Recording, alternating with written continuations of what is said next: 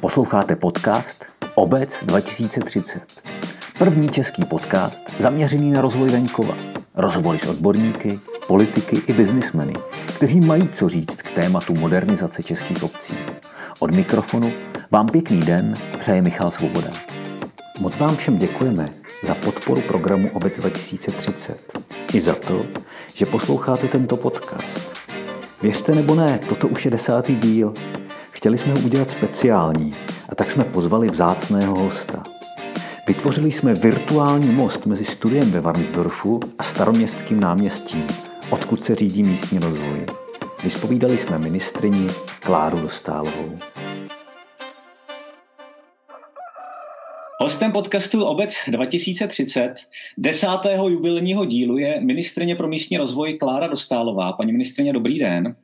Dobrý den. Děkuji zároveň, že tenhle ten jubilejní díl děláte takto vzácným.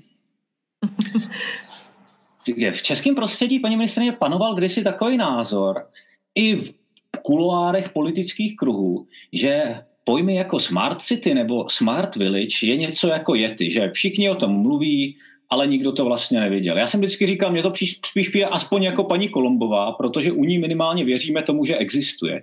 Posunulo se to od té doby? Vidíte nějaký přesnější obrysy pojmů Smart Village? Tak já myslím, že se celkově společnost eh, posunula eh, vlastně k takovým těm eh, novým technologiím. Konec konců důkazem je i ta, tento dnešní rozhovor.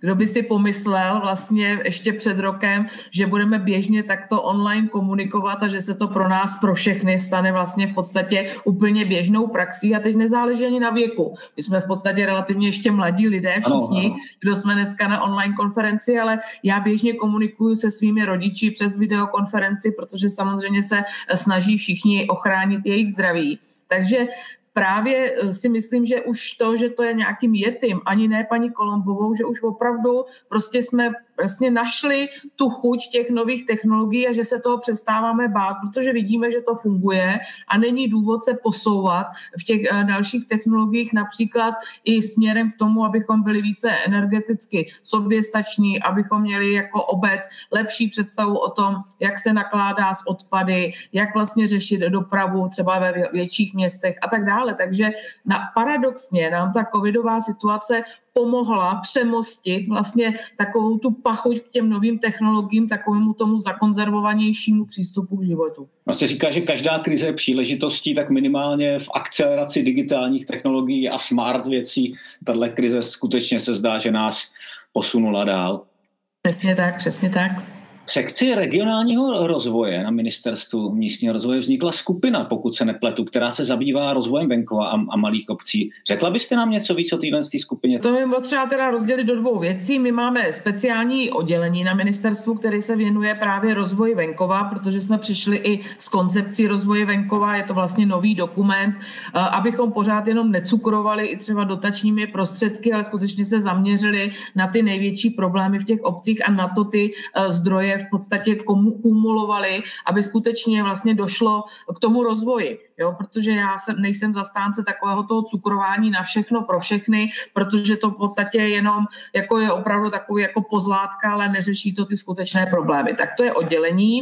Pak na ministerstvu vznikla skupina, takzvaně grémium, ministrině eh, nebo kolegium ministrině vyloženě ke smart eh, aktivitám. Tam se opravdu jsou zúčastnění jako jak eh, samozřejmě akademická sféra, tak i ale business sektor, abychom se pobavili i o těch věcech, co skutečně může i ten business sektor nebo akademická sféra nabídnout těm obcím. Eh, pro obec nejsou ani tak důležité všechny psané slohové různé koncepty a metodiky. Oni potřebují zejména sdílet tu dobrou praxi, protože to je to nejdůležitější. Když starosta ve vedlejší obci vlastně dokáže zdokladovat, že mu to funguje, že mu to přineslo takovou takovou úsporu, tak je to pro toho starosto a konec konců i pro ty obyvatele obce, města daleko lepším příkladem, než jako se studovávat 200 stránkové dokumenty, jako mnoho slov a omlouvám se někdy i o ničem, prostě se tam opisují problémy, místo toho, aby jsme skutečně třeba natáčeli nějaké video pořady, prostě skutečně eh, tomu dali takovou tu interaktivitu, aby ty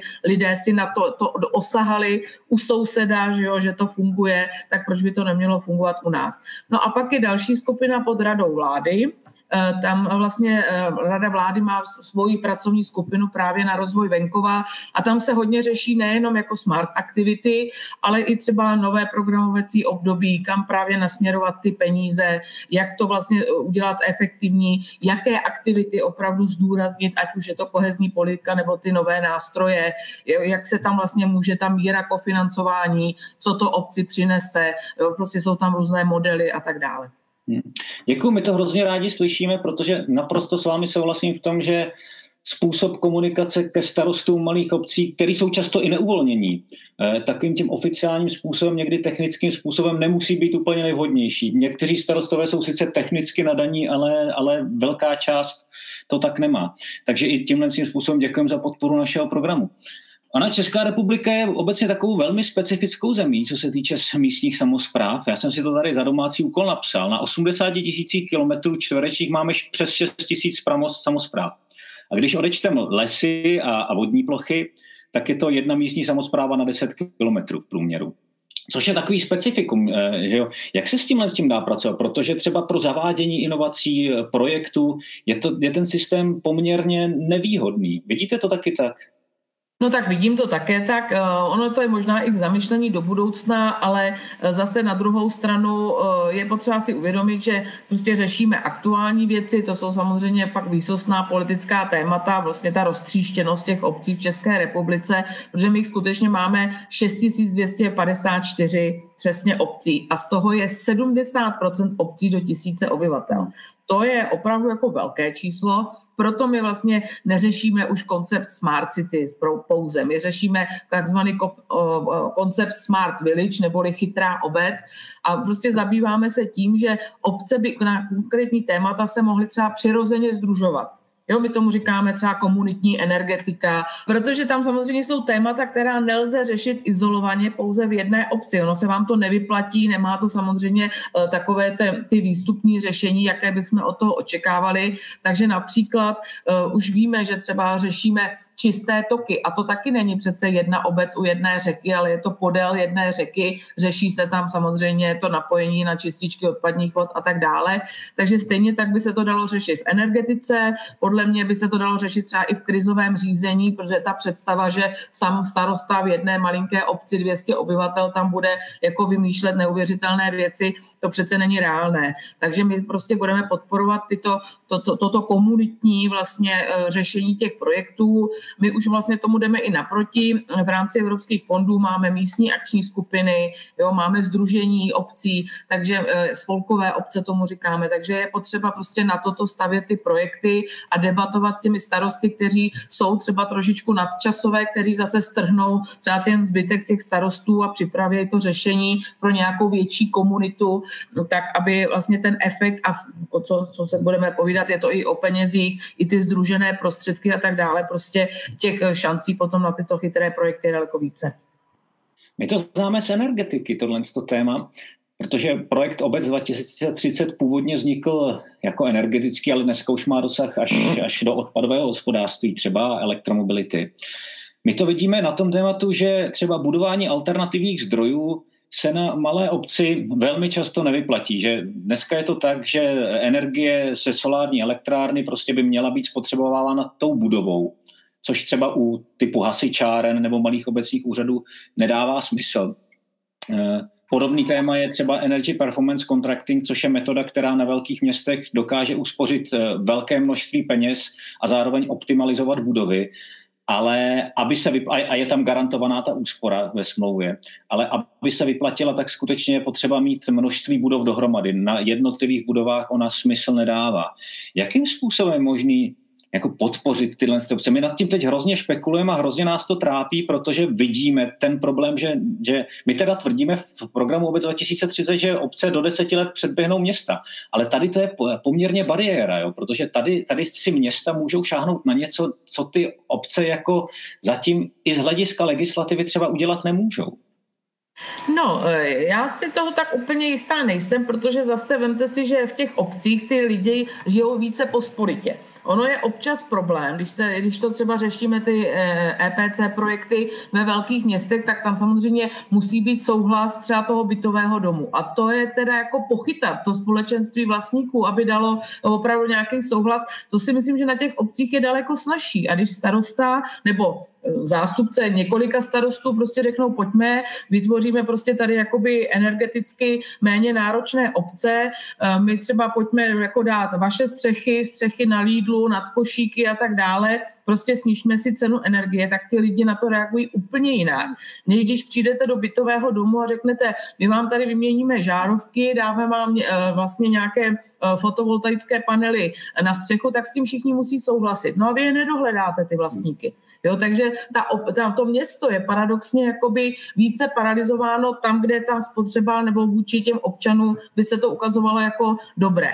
Ono si sníží třeba město zase lépe svoje vlastní provozní náklady, protože má spoustu budov ve vlastnictví, kde se nemusí nikoho ptát, ale my přece sní, jako cílíme nejenom na provoz jako města obcí, ale právě z toho, aby z toho těžili, aby šlo o tu skutečnou kvalitu života. To je přece smyslem těch chytrých řešení, aby se nám prostě lépe žilo, aby jsme žili v čistším prostředí, aby se nám snížily ceny za energie a tak dále a tak dále. A prostě to chytré řešení je ve finále právě o té komunikaci té samozprávy s obyvatelstvem.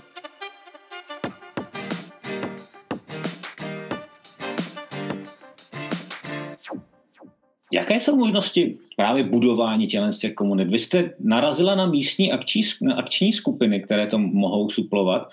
Jsou nějaký další, nebo chystají se nějaký další možnosti programu? Proč se ptám? Protože ta maska ne vždycky geograficky úplně odpovídá tomu území, kde by to třeba logicky dávalo smysl. No, to je jenom jedna z možností, jenom prostě víme, že to funguje, že ty obce, protože jsou samozřejmě, my máme pokrytou celou republiku místními akčními skupinami, je jich zhruba 180, oni se nesmí protínat, to znamená, nemůže být jeden starosta ve dvou maskách, to znamená, to je ideální platforma o tom, aby se tam pobavili. A když dokážou mezi sebou rozdělovat peníze, tak se dokážou určitě domluvit i na těchto chytrých řešení. Ale to není jako eh, to, to úplně nepřekročitelná věc. Mohou vznikat úplně dílčí komunity. Prostě například si vemte, že jsou prostě v přího, příhraničních oblastech pár obcí, které to zase třeba řeší úplně jinak, mají tam jiné potřeby a nepotřebují sebou táhnout to celé penzum obcí v rámci místní akční skupiny. To znamená, my se skutečně zabýváme tím, aby ty obce se združovaly přirozeně tak, jak oni to cítí, ne abychom jim zase nadefinovali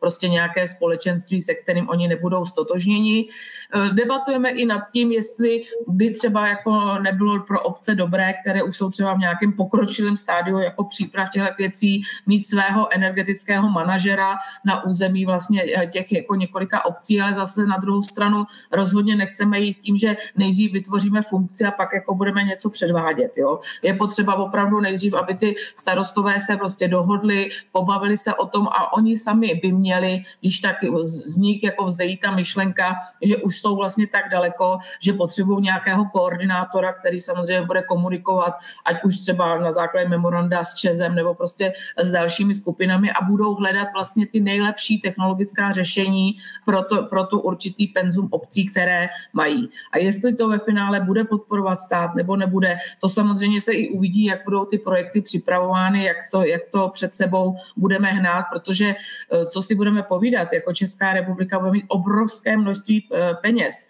jo, ať už to prostě budou distribuční sítě, ať už to budou chytré rozvory, ať už to budou eh, prostě vše, všechny možné ty fotovoltaiky na střechách obecních domů a tak dále. To všechno samozřejmě i těch soukromých domů. Takže my vlastně ty chytré cíle, tak jak nám to Evropa nadiktovala, tomu se říká tematická koncentrace, já tady nechci zabíhat do bruselštiny, ale prostě tam skutečně my máme třeba 550 eh, miliard na kohezní politiku a z toho 85% má jít na chytřejší a zelenější Evropu. To znamená, samo Česká republika bude podporovat tato, eh, tato řešení. My to budeme vlastně koncipovat do všech operačních programů. Budeme se třeba snažit, že budeme rekonstruovat veřejné budovy, aby to byly nízkoenergetické budovy, aby tam měli právě napojení na eh, samozřejmě obnovitelné zdroje energie a tak dále. Ne, že bychom to jako před, předjímali, že to musí být jenom takové projekty, ale budou bodově zvýhodněny. A samozřejmě tím budeme motivovat tomu, aby opravdu ty obce se nad tím takto zamýšlely. Já se ale stejně zeptám konkrétně, jaký konkrétní programy teď na nové období eh, se připravují v tomhle. Vy jste mluvila, to je super téma a děkuji za to o energetických manažerech. To je podle mě téma, který by nás mělo trápit jako jedno ze všech nejvíc, protože energetický manažer je něco, co si třeba na kraji mohou dovolit, eh, velké firmy to mají, města to mají, ale Stejně jako u tématu, o kterém jsme se bavili předtím u fotovoltaik, prostě na jedn, jednotlivou vesnici to nedává smysl, dává to až smysl, když se spojí nějaký mikroregion dohromady. Dneska je otázka, kde toho člověka zaplatit, protože to je velmi kvalifikovaná pracovní síla. To je právě to, co jsem říkala. Když uvidíme, že se eh, chystají ty projekty, tak my samozřejmě máme takzvanou technickou pomoc u těch jednotlivých operačních programů a prostě pokud vyhodnotíme, že eh, aby ty projekty skutečně vznikaly, tak je jasné, že nemohou neustále rokovat třeba 10 starostů do nekonečna. Oni potřebují mít jednoho jakoby koordinátora, který vlastně bude znát jejich myšlenky, dostane to zadání úkolu a pro všech těch deset starostů to bude vykonávat. A teď řešíme, že zda to bude třeba způsobilý výdaj v tom projektu, jo, protože neradě bychom zase jako spadli do toho, že máme funkci, ale prostě budeme jako platit člověka, který vlastně nebude mít eh, co, co řídit jako pro tu nějakou komunitu těch obcí. Takže musíme to propojovat s nějakými konkrétními věcmi. Ptalte se na ty programy, no tak těch teda bude opravdu jako hodně. Jo. Já jsem třeba zmínila jenom kohezní politiku, ale vemte si, že Česká republika nikdy neměla nikdy v historii takový objem peněz, jako budeme mít na období 21 až 27. Je to zhruba 960 miliard. A jenom ta energetika se bude řešit nejenom v kohezní politice, ať už je to operační program pod ministerstvem průmyslu nebo operační program životní prostředí. Vedle toho bude mít modernizační fond eh, životní prostředí, to je prostě eh, fond, kde je asi 120 miliard. Vedle toho je národní plán obnovy neboli takzvaný recovery fund, který vlastně vedle těch operačních programů ještě bude mít ministerstvo průmyslu, tam je dalších 180 miliard. Takže těch zdrojů je hodně. Já mám právě právě největší obavu z toho, aby byly vůbec nachystané projekty. Abychom si, vemte si, že je rok 21 a já zatím nevím o žádných konkrétních jakoby věcech. Proto MMR přišlo vlastně s tím, že z těch evropských zdrojů bude mít takzvaný program na přípravu projektů zejména v oblasti energetiky, obnovitelných zdrojů a tak dále.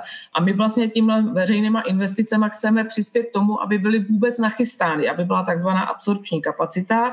To znamená, zafinancujeme těm obcím i přípravu projektů a následně samozřejmě to jsou projekty, které mohou čerpat eh, tyto velké evropské zdroje. A do toho všeho ještě máme takzvanou novou zelenou úsporám, jo? to jsou, jsou samozřejmě emisenky a tak dále. Takže to je ještě mimo těch 960 miliard to jsou ještě další peníze navíc. Takže jako obavy o to, že nebude z čeho to financovat, to asi není úplně na místě. Obavu z toho, abychom vůbec měli dobře nachystané projekty, ta teda na místě je a proto spěcháme s pomocí na tu přípravu.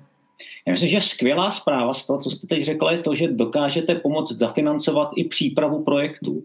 Řekla byste o tomhle tom něco víc? Odkud se ano. To ano, ano, to vlastně bude program Ministerstva pro místní rozvoj. My tím, že máme pobočky ve všech regionech, takzvané Centra pro regionální rozvoj, tak tato centra budou vlastně eh, veřejným nebo samozprávám, územním samozprávným celkům pomáhat s přípravou projektu. To znamená, že pokud vlastně budou mít jasnou představu, co chtějí, ale třeba právě pro tu eh, komunitní energetiku je někdy problém, aby ty starostové dokázali přes zastupitelstva vůbec dát peníze do přípravy, tak my tady pomůžeme. My zafinancujeme tu přípravu těch projektů, dáme to do mašliček. Vlastně způsobilé výdaje jsou vždycky uznány až poté, pokud ten projekt projde takzvanou formální kontrolu a kontrolu přijatelnosti, nikoli v tím samotným jakoby dáním těch peněz, protože my nemůžeme vystavit tomu riziku, že se třeba jako bude to ta příprava trvat delší dobu a už se na ně třeba ty zdroje nedostanou, aby to starostové potom jako nenesli na svých bedrech. Nám jde o to, že přece to všechno nekončí rokem 2027. Jo? Budou nějaké další zdroje, ale jde o to, aby ta Česká republika skutečně k té energetické soběstačnosti a prostě nějakým těm chytrým řešením přistupovala průběžně i v budoucnu. Tak i kdyby to mělo skončit jako projekt do šuplíku, tak je to projekt pro budoucnost a dá se samozřejmě na to hledat další zdroje. A toto chceme spustit v rámci Národního plánu obnovy neboli z toho Recovery Fundu. Budou tam zhruba 2,5 až 3 miliardy, to znamená určitě ne drobné, budou to velké peníze na to, aby se dali připravit eh, tyto projekty a zejména právě do, do té vlastně zelené, zelené a chytřej, do těch zelených a chytřejších řešení.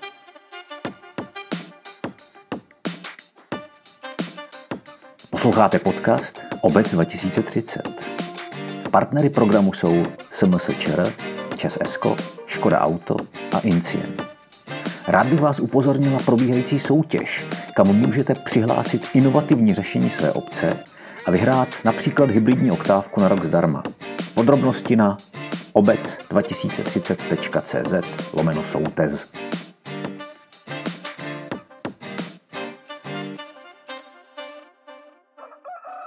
Na nás se velmi často obrací eh, starostové malých obcí, kteří říkají, já bych tady něco udělal, jako, ale vlastně nevím, jak postupovat. Já bych udělal fotovoltaickou elektrárnu, ale vlastně nemám koho, kdo by mi to napsal, eh, nemůžu si ten projekt zaplatit.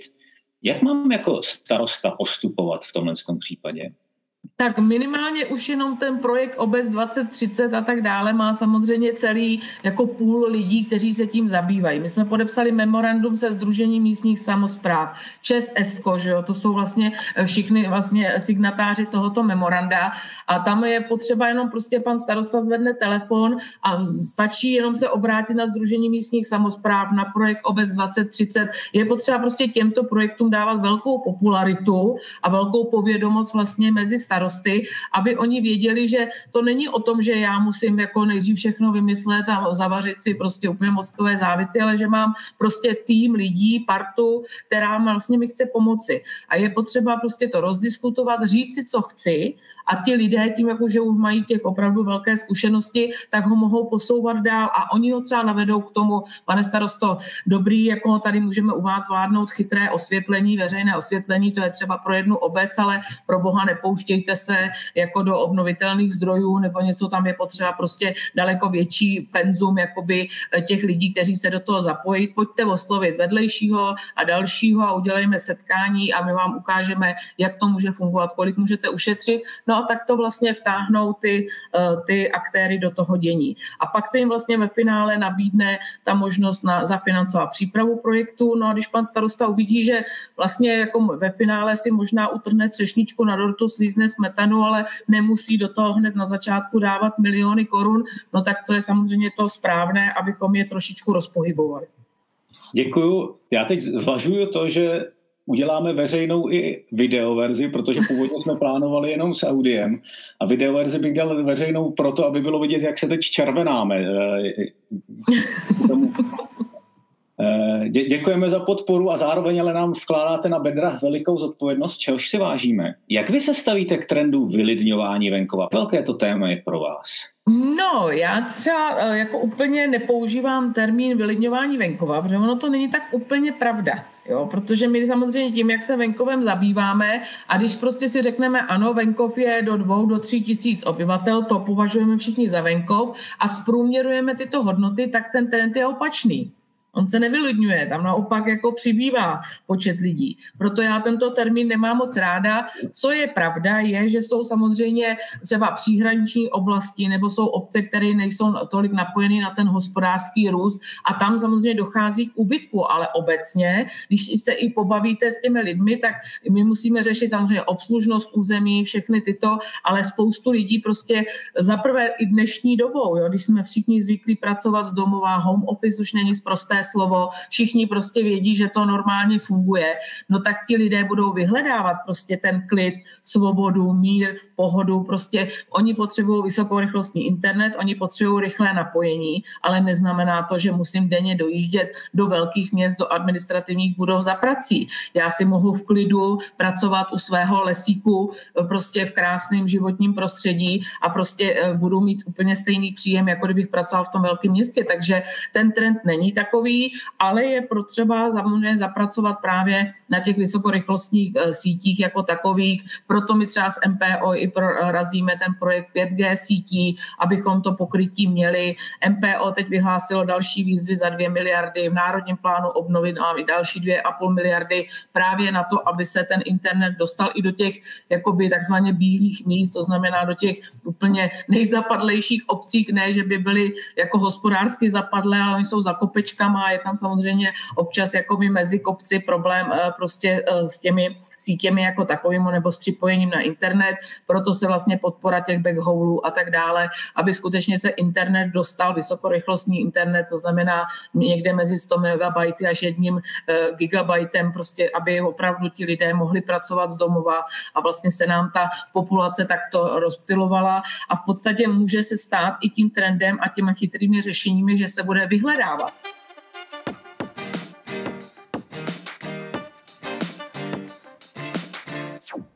On ten trend asi, jak, jak sama říkáte, nemusí platit obecně, ale já vás, já jsem to ani neříkal, vás zdravím ze severočeského Vansdorfu, šlubnovský výběžek. A tady to ale pocitujeme. Jak ještě jsme za horami, že jo, my ani nepatříme do české kotliny, ale nás opravdu spasí to, když ten komfort prostředí, ve kterém budeme žít, se, jak říkáte, bude rovnat tomu městu minimálně v technologiích, jako že si sednu k počítači a to, co udělám v Praze, eh, udělám i tady. Jenom to doplním, ale to je to, co jsem říkala, že samozřejmě já to neberu jako globálně, jenom když to zprůměrujete, tak to není pravda, že se vylidňuje venkov. Jo? To znamená, ale říkám, že jsou oblasti, tak šlutnovský výběžek to je prostě jako skoro naučná literatura, že jo? protože to už prostě o tom mluví eh, každý, ale stejně tak je to broumovský výběžek a tak dále. To jsou právě ty příhraniční oblasti nebo bývalé sudety a tak dále, tam bude problém pořád. A tam je potřeba zajistit zejména tedy právě ty vysokorychlostní sítě a tak dále, aby ti lidé nemuseli jako opravdu často dojíždět eh, za prací, prostě ne často, každý den, ale mohli si právě i z, z pohodlí domova prostě řešit ty věci, ale t- není to jenom o, těch, eh, o tom vysokorychlostním internetu, tam je to vyloženě i o tom prostě najít eh, ty plochy na to, aby se tam třeba mohly usídlovat další firmy, protože tam je problém s tím, že jako nabídka nabídka práce v tom samotném výběžku je samozřejmě velmi nízká, takže to jsou, to jsou zase prvky regionálního rozvoje a to je o tom o tom necukrovat celou republiku, prostě zaměřit se na nejproblémovější e, oblasti a tam skutečně zafinancovat třeba do průmyslových zón a tak dále, aby to zase bylo lákavé pro ty investory, ale oni zase musí mít dobrou napojení na e, jako vyloženě e, vlastně páteřní infrastrukturu, prostě musí tam samozřejmě víc železnice, dálnice a tak dále, aby se dalo to zboží odvážet. Jo, takže to jsou takové spojené nádoby, každé to území chce něco, proto my i ve strategii regionálního rozvoje to roz rozdělujeme metropolitní oblasti, ale právě i ty potom hospodářsky eh, slabší, nebo kam spadají zejména ty právě ty výběžky, ale znovu říkám, není to jenom Šlupnovsko, je to Broumovsko, jsou to Jeseníky například, jo, takže eh, těch oblastí je hodně. Ono na druhou stranu musím říct, je tady krásně. A když přejdete na druhou stranu hranice, což se teď teda nesmí, eh, tak tam Němci vlastně každý druhý vesničce říkají Luftkurort, vzdušné lázně. Proč o tom mluvím, je, že spousta lidí z dnešních měst vlastně dbá tady na tenhle ten environmentální aspekt eh, života. Jak, jak velký? A dneska se samozřejmě i v souvislosti s Green Dealem a původně s zimním klimatickým balíčkem Evropské unie mluví o, o dekarbonizaci, o snížení dopadu lidských sídel, což dost často panuje názor, to se týká hlavně měst, ale produ, producenti uh, skleníkových plynů si, jsou, jsou i malé obce. Jak, jak velké téma je to pro vás z hlediska malých obcí právě?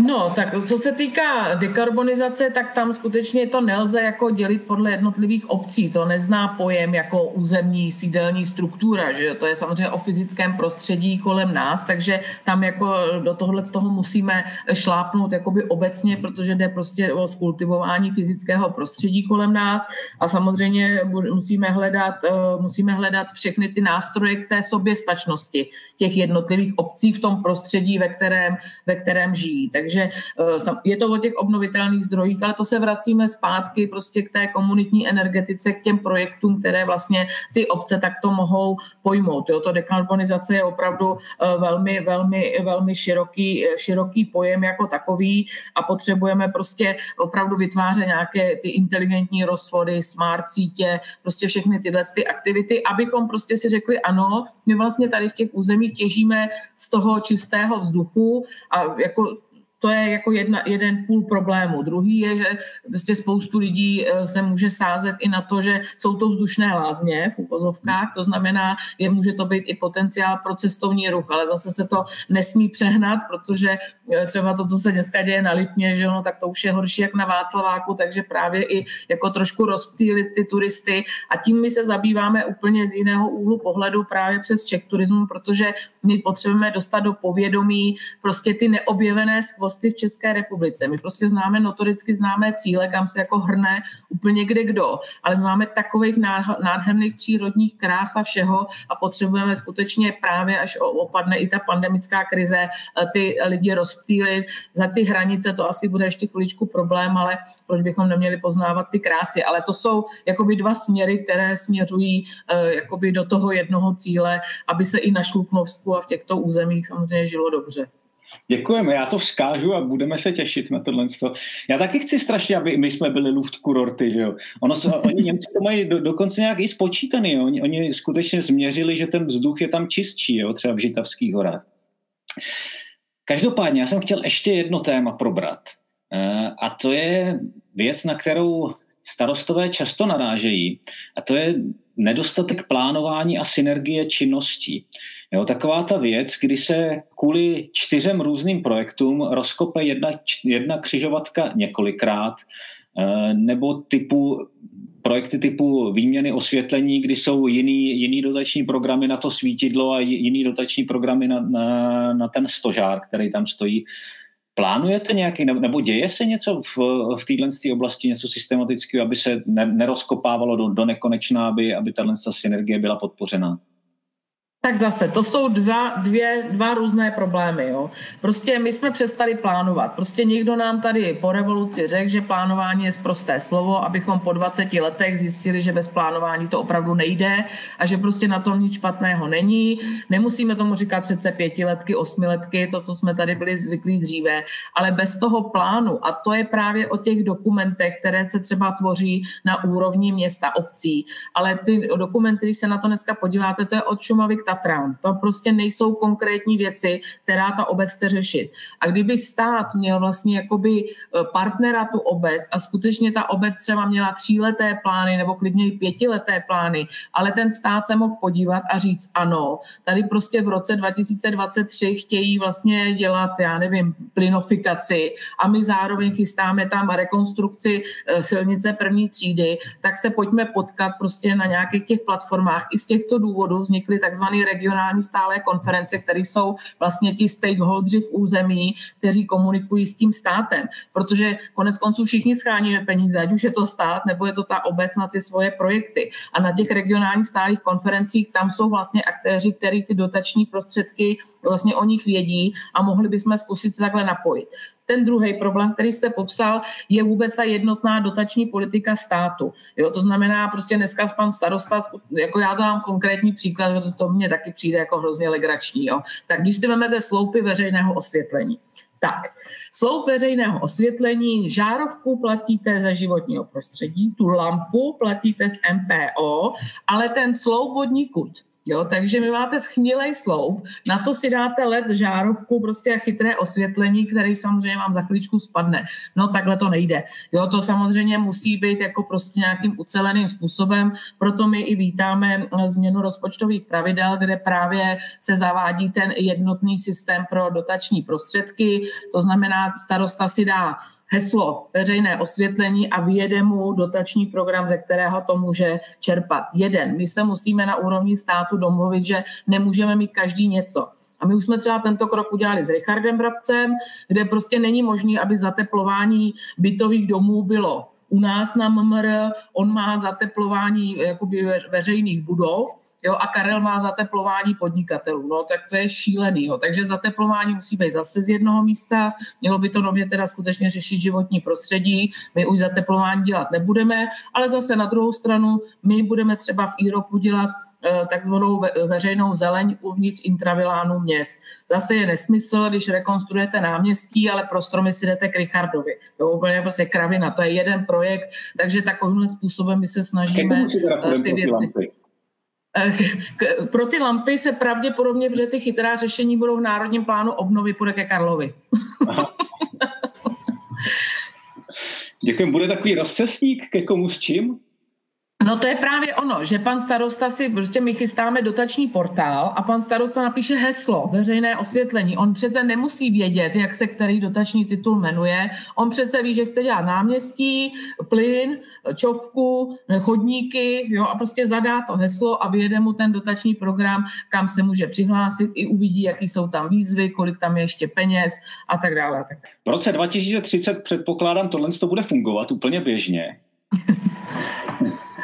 Já doufám, že už to bude fungovat dřív, teda než v roce 2030, protože rozpočtový pravidla už právě navádějí na ten jednotný systém, aby bychom to snad měli spouštět v duben květen, ten dotační portál. Skvělé, skvělé. Jak teda bude vypadat pěkná česká vesnice v roce 2030? Co by vy jste si osobně přála?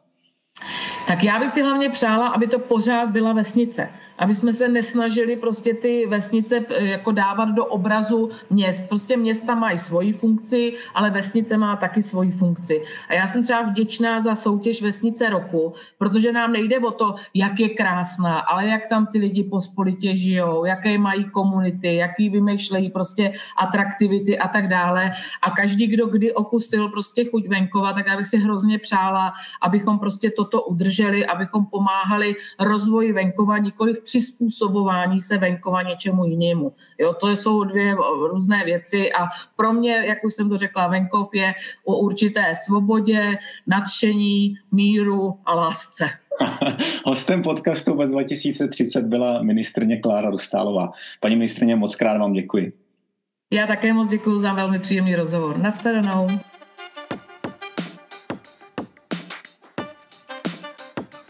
Poslouchali jste podcast Obec 2030.